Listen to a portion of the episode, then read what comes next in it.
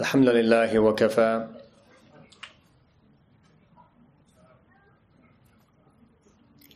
والسلام على عباده الذين اصطفى. أما بعد فأعوذ بالله من الشيطان الرجيم. بسم الله الرحمن الرحيم. والذين جاهدوا فينا لنهدينهم سبلنا. سبحان ربك رب العزة عما يصفون وسلام على المرسلين والحمد لله رب العالمين. اللهم صل على سيدنا محمد وعلى آل سيدنا محمد وبارك وسلم.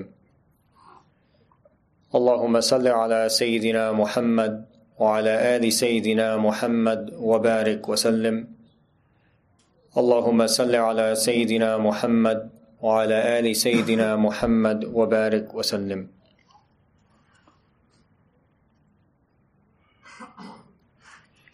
If you study mathematics and pick up any textbook of even second grade math, second grade, fourth grade, fifth grade, you know, in that range, they have these uh, properties, basic properties of math that are listed for the benefit of the student. You probably have seen them, you know, the distributive property, the identity property. There's a math teacher sitting here now. I'm feeling ashamed that I start talking about math in front of him anyway. So uh, they have these properties. Uh, uh, maybe I'll try one. Identity property. you know, you take a number and you multiply it by one and it equals the same number. I think that's the identity property. Yeah, I always forget these, but anyway. So they have these properties. One of them is called the identity property. You take a number, you multiply it by one, and it, whatever answer you get, that identifies for you what the number actually is. So they call that the identity property. Anyway, the reason I bring this up is because there is one very interesting property in that sequence of properties. And it has different names, and I don't know what the official math name is, but you know, it's some, it goes something like this, which is that it's the zero property of multiplication. There's a more technical name you can ask the math teacher. There, but it goes something like this the zero property of multiplication. That's a very interesting property. It says that no matter what you have, no matter what the number is, if you take that number and you multiply it by zero, the answer is zero. And it's funny because when you sit with a little child and you explain this to them, they they don't grasp it, but they like it.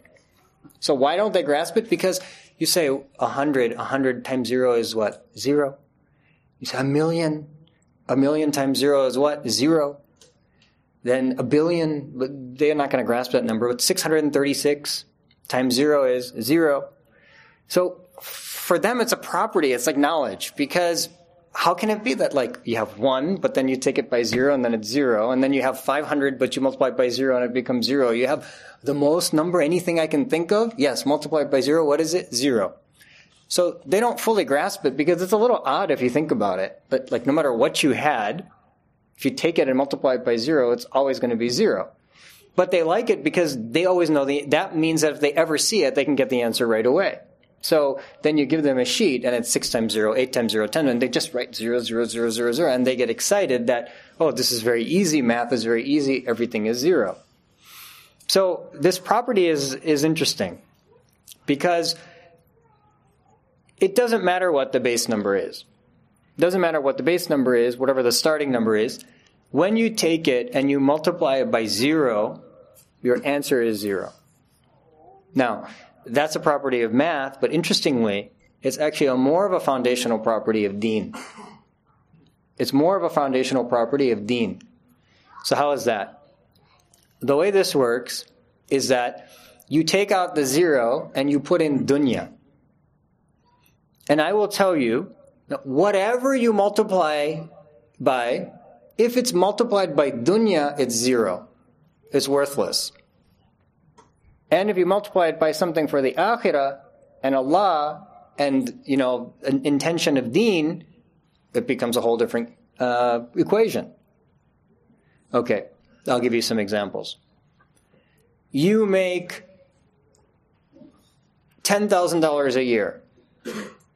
But you spend it on thing you, you don't have any concern for deen and you just spend it on whatever you want is zero. Because it just went to dunya. It doesn't matter what the number is. Now, that person, uh, 10 years later, his salary goes up to 50,000.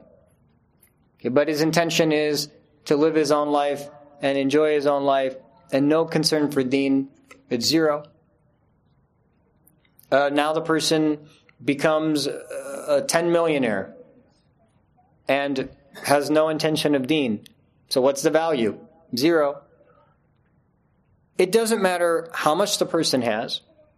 It doesn't matter where the person lives. It doesn't matter what types of, what type of clothing the person wears. It doesn't matter what the person drives. If the focus is dunya, it's all zero. It has no value. And I mean, this is this is the reality of our existence. You take a very high number and you make the intention dunya, even that becomes zero. For example, we know from hadith that there will be a person on the day of judgment who went and studied the deen in order to raise their name and achieve fame and be spoken of amongst the people. Now look at what a big number you started with. What a big act you started with. This big act is that the person is studying the, the deen of Allah. Which, you know, this is one of the greatest things that any human being can engage themselves in. But what was the purpose? The purpose was that they wanted to be famous, they wanted to be obeyed, they wanted to have the platform, they wanted the fan club, and what ends up happening? It gets multiplied by zero and it leads the person to failure. So we have a very similar principle in our deen. When we live our life and when we choose how to spend our time and when we make goals for ourselves, it's very important that we be very clear about the fact that if our goal is other than deen, it doesn't matter what it is, it will eventually be zero. People can achieve many things in this life. People can achieve pinnacles of knowledge, pinnacle of uh, strength, pinnacle of wealth. And if the purpose is not akhirah, it all gets multiplied by zero. And we have to be absolutely clear about this because this is a foundational principle of our deen. Just like, you know, this zero principle of math, you know, they tell you this in second grade. And it's kind of like a little thing that you, you, they teach you the zero principle of math, zero principle of math, and it, it uh, of, of multiplication, and you know it goes, it goes on, it goes on, and it's very easy in the beginning, but eventually, when they get you to much higher, you know, quadratics, then that zero principle becomes particularly important because then they tell you, you know, x squared plus 2 times x squared, you know, x minus, uh, x, x plus 2 times x minus 1 equals 0. Then you know you have to solve those individual pieces and you can solve a quadratic, quadratic equation that way. So, yeah, it can get very complex, but that's just a very basal level of knowledge. It's a very simple principle in our understanding of the way in which we interact with this, with this world that this world has a multiplier and it equals zero. And no matter what we think we achieve, no matter how comfortable we think we are, no matter what we think we've done, if it's not for the sake of Allah and it is not for the sake of akhirah, then it is zero. And it needs to be very clear in our minds. It doesn't mean we don't partake of dunya. We will live in the dunya. We exist within the dunya. We have to support ourselves in dunya. But it should be clear in our mind what that is. You know, the biggest deception is that you build a castle and one day it just falls apart and you, didn't realize that it was gutted from the, from the inside. You know, you build a sandcastle, it's a sandcastle. One day the waves will come and wash it away. No one in this world, in this life, is building anything more than a sandcastle. Our lives that we build, the homes that we build, and the places that we build, and the lifestyle that we build, it's a sandcastle. Today it sits. Tomorrow there will come a wave, the wave of time, and the wave of time eventually erodes it and washes it away until it disappears, and then a new set of kids come the next day, and they don't even know who came before, and they excitedly make the next sandcastle thinking that they're actually making something. So we're no different. The only difference is here is that the, the waves are time and they wipe away what we achieve. And it needs to be, so we need to make ourselves, make very clear to ourselves that when we have energy and time and ability and wealth, that has to be applied to deen. And if it is not applied to deen, it will lead us to zero. You know the the famous famous incident of uh, at the time of Rasulullah when there was a um, sadaqah given, and um, you know the Prophet asked what remained of it. There was a there was a piece of lamb, and the Prophet part of it was given a sadaqah. I was asked what remains of it. Well, this remains of it. No, actually, what remains is what was given as sadaqah. Why does that remain? Because that's what perpetuates. If you have hundred dollars and you give away fifty, then it's not that you kept 50. It's actually that the 50 that you gave away you kept. The one that you actually have in your hand, that is going to disappear. The 50 that you gave is the 50 that is actually going to last and be multiplied and be presented back to us on the day of judgment. So we have to be very clear about our existence here. Now, does that mean that you can't live in the world? No, I've already explained this. We will all live in the world. We will all have our homes and our abodes and our and our and our cars and our our lifestyle and the, the things that we do. That's going to be there. But nobody should be so deceived to think that that is the goal. That is just a sideshow. And it should be utterly clear to us that the only way that we are able to achieve a reward, the only way that we are able to make a lasting effect, is if we take what we have and we apply it towards deen. A person can achieve very, very high levels in knowledge, and they can achieve the, uh, the they can achieve the um, the honorable mention amongst people. But if the intention was themselves or the intention wasn't Allah, then what was the value? So this has to be, again, very, very clear in our minds that whatever we've been given, the only way to make it worth something is to multiply it by deen. If we multiply it by dunya, we will be left with zero. And by the way, it's not only what we have, but it's our entire existence on this planet. It's our entire existence on this planet. We know from hadith, and we've mentioned this countless times before, that on the day of judgment, a person who lived a very, very comfortable life will be presented before all of humanity, and they will be placed in uh, hellfire for just a millisecond, just a moment. They will be dipped in and dipped and pulled out. And then it will be asked of them, Did you ever experience anything good? And what's their recollection? Zero. Zero.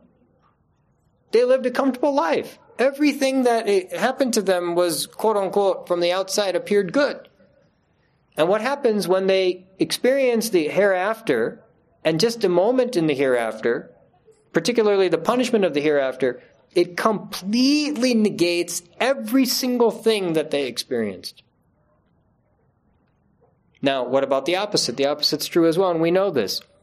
The person who experienced the most difficult life, all the difficulties, all the worry, all the sleepless nights, all the things that come with a difficult life, looking at everybody else and wondering why is my life difficult and why has everybody else not experiencing what I'm, what I'm experiencing. So what happens to that individual? That individual goes into Jannah for a moment and once they go into Jannah for a moment, they don't remember a single thing of their existence before. So this is the test. And we need to be very, very clear about it. And this is actually what the path elucidates. When one of the signs of progress on this path, one of the signs that a person has is moving forward on this path is that reality becomes clear to them and the illusion, the blurriness of the illusion comes into focus. Reality becomes clear to them and the blurriness, the haziness of the illusion of life becomes very clear to them. So what do they do? They begin to focus on the hereafter. They begin to appreciate the permanence of the hereafter and the worthlessness of this life. And again, this is our reality. This is what we are passing through. So it should be very, very clear to us that you have to look at what your, you have to look at the final final abode. There was a brother. He um, wrote me last week, and he said that um, you know I'm really uh, my my phone is not working. My phone is not working. So I'm really happy that my phone is not working because uh, I'm noticing that uh, I'm, you know, much more able to focus, like anybody would be. I mean, if you don't have the phone for a couple hours, then obviously people are able to much focus much more. So then uh, I said, "Oh, that's a good thing. maybe, maybe it's a bigger sign. Maybe it's a bigger sign. You should just get rid of this thing because this thing is just a, you know, it's a distraction, portable distraction." So then the person said to me that, uh, but I get so much done. I get so much done. It's I can I'm so much more efficient. I said yes, but one million t- multiplied by zero is still zero. it does. You have to think about what are you multiplying it by. You can't just think about the number that sits in front of you. So if there's a person who's able to use uh, these types of devices in a responsible way, okay, I can appreciate that perhaps the person is able to, uh, you know, achieve a lot more. Fine. So there are some individuals that are like that. But I can tell you from my own personal experience, from my own personal experience and my interacting with people, that generally speaking, these things are relatively dangerous because yes, we get done 10 things, but we also get caught up in a hundred more. You know, the the backbiting that goes on on these things and this social media and craziness that you know just everybody's life becomes just a show the whole thing is a show everybody's posting everything and everybody's talking about everyone and everyone's discussing what they think about this and that and things we have no knowledge of and things we should never speak about and it just becomes very very lax and what ends up happening is that we take uh, we, we, we take the, um, we look at the positive that we're achieving and we say, okay, I'm achieving these positive things, but we forget to think that sometimes we may be multiplying it by zero.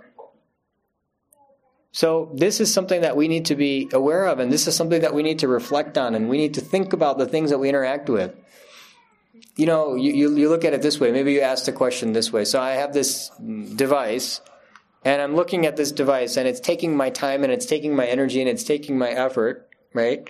And then ask myself, okay, well, what are the things I'm supposed to do? Like, what, what, what is, let me, let me think with some clarity for a minute. So, primary responsibility on the day of judgment, first thing I'll be asked about is my prayer. So, does this thing get me anything in my prayer? I, I would think the answer is no. I don't know. Maybe. Maybe there's something I'm not aware of. But I would think the answer is probably close to no, close to zero, maybe a fraction. And then, you know, the next thing. So I'm supposed to be interacting with the Quran on a regular basis. I'm supposed to be fasting in the month of Ramadan, etc., etc. And as a person goes through the list of things that are important to them, then you, then you can ask yourself, am I really, do I really have a multiplier here? Is there really a multiplier by my being connected to this thing, which often leads me into circumstances where it, years of my effort can become zero? I mean, subhanAllah, the multiplier effect on that, on those things, you know, the, the latest gossip, the latest talk, the latest fitna, you know, it's just all over these things.